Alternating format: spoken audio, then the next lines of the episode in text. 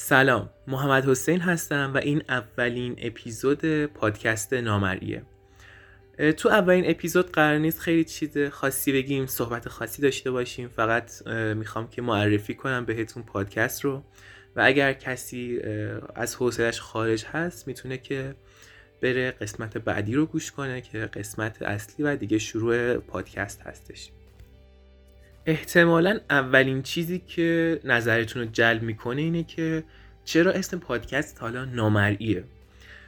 یکی از دلایلی که اسم پادکست رو گذاشتیم نامرئی یکی از اصلی ترین دلایل در واقع این بودش که هر کسی تو زندگیش دوست داره موفق بشه. کسی نیست که دوست نداشته باشه موفق بشه. معمولا هر انسانی دنبال موفقیت حالا در هر زمینه فرقی نمی‌کنه. هر انسانی رویا داره آرزو داره. افکار موفقیت تو ذهن همه ما هستن. اما بعد از گذشت یک مدتی بعد از یک سنی وقتی وارد کار میشیم وقتی که درگیر زندگی روزمره میشیم این افکار رو فراموش می‌کنیم. افکار موفقیت کمرنگ و کمرنگ میشن تا کم کم از بین میرن. به عبارتی می‌تونم بگم که نامرئی میشن. پادکست نامرئی دقیقا می‌خواد بیاد اون چیزهای نامرئی که تو ذهنتون بوده و از یادتون رفته رو دوباره بیاره به سمت ذهنتون و شاید شاید شاید باعث بشه یک نفر با شنیدن این پادکست فقط یک نفر این جرقه داخل ذهنش بخوره و دوباره شروع کنه بره به سمت رویاهاش بره شروع کنه بره دنبال آرزوهایی که داشته و یادش رفته.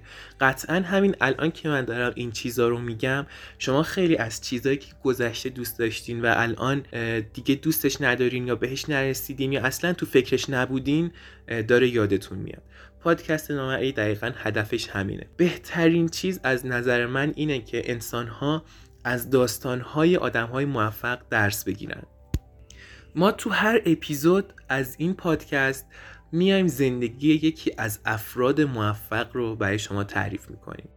و صرفا نه به این صورت که آره یک داستانی رو ما تعریف می‌کنیم برای شما و همین دیگه داستانی رو که احتمالا خیلیاتون هم حتی بلدش هستین چون انقدر شنیدینش که آقا این ایشون این کارو کرده اوشون اون کارو کرده. تو سوشال مدیا تو اینستاگرام تو تلگرام خیلی زیاد هست و احتمالا همتون داستان خیلی زندگی خیلی از افراد موفق رو بدونید.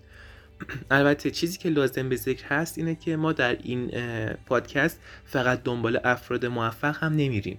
میریم دنبال افرادی که ممکنه هیچ کس اونا رو نشناسه یا تعداد خیلی کمی بشناسنشون یا اینها فقط تو شهر خودشون فقط تو استان خودشون استوره بوده باشن و خیلی خفن بوده باشن اصطلاحا. و اینکه زندگی نامه افرادی رو هم که تعریف می‌کنیم به این صورتی نیست که فقط زندگی نامه رو تعریف کنیم و بگذریم و بریم و تموم بشه. نه در کنار زندگی نامه افراد ما میایم به نقل از کتاب ها مثلا. یکی از شخصیت های داستان ما میاد یک تکنیک فروش رو ارائه میده و همچین کاری می‌کنه و یک تکنیکی می‌زنه یه چیزی رو میفروشه. ما میایم و توضیح میدیم که این از نظر دیدگاه صاحب نظران به چه صورت بوده و حالا ایشون که انجام داده آیا می‌دونسته که داره این کارو می‌کنه یا خیر؟ و یک توضیحات اینجوری بهتون میدیم حتما کنارش و کنارش دانستنی هم بهتون میگیم. بعد به خاطر اینکه زندگی نامه افراد رو ما می‌خواستیم حتما کامل باشه و به صورت خلاصه نباشه احتمالا هر زندگی نامه ممکنه دو یا سه قسمت طول بکشه و این خیلی خوب هست چون که از حوصله شنونده دیگه خارج نمیشه و شما می‌تونید که اگر یک موقعی حالا کار داشتید یا هرچی بگین خب من قسمت بعدی رو بعدا گوشش می‌کنم.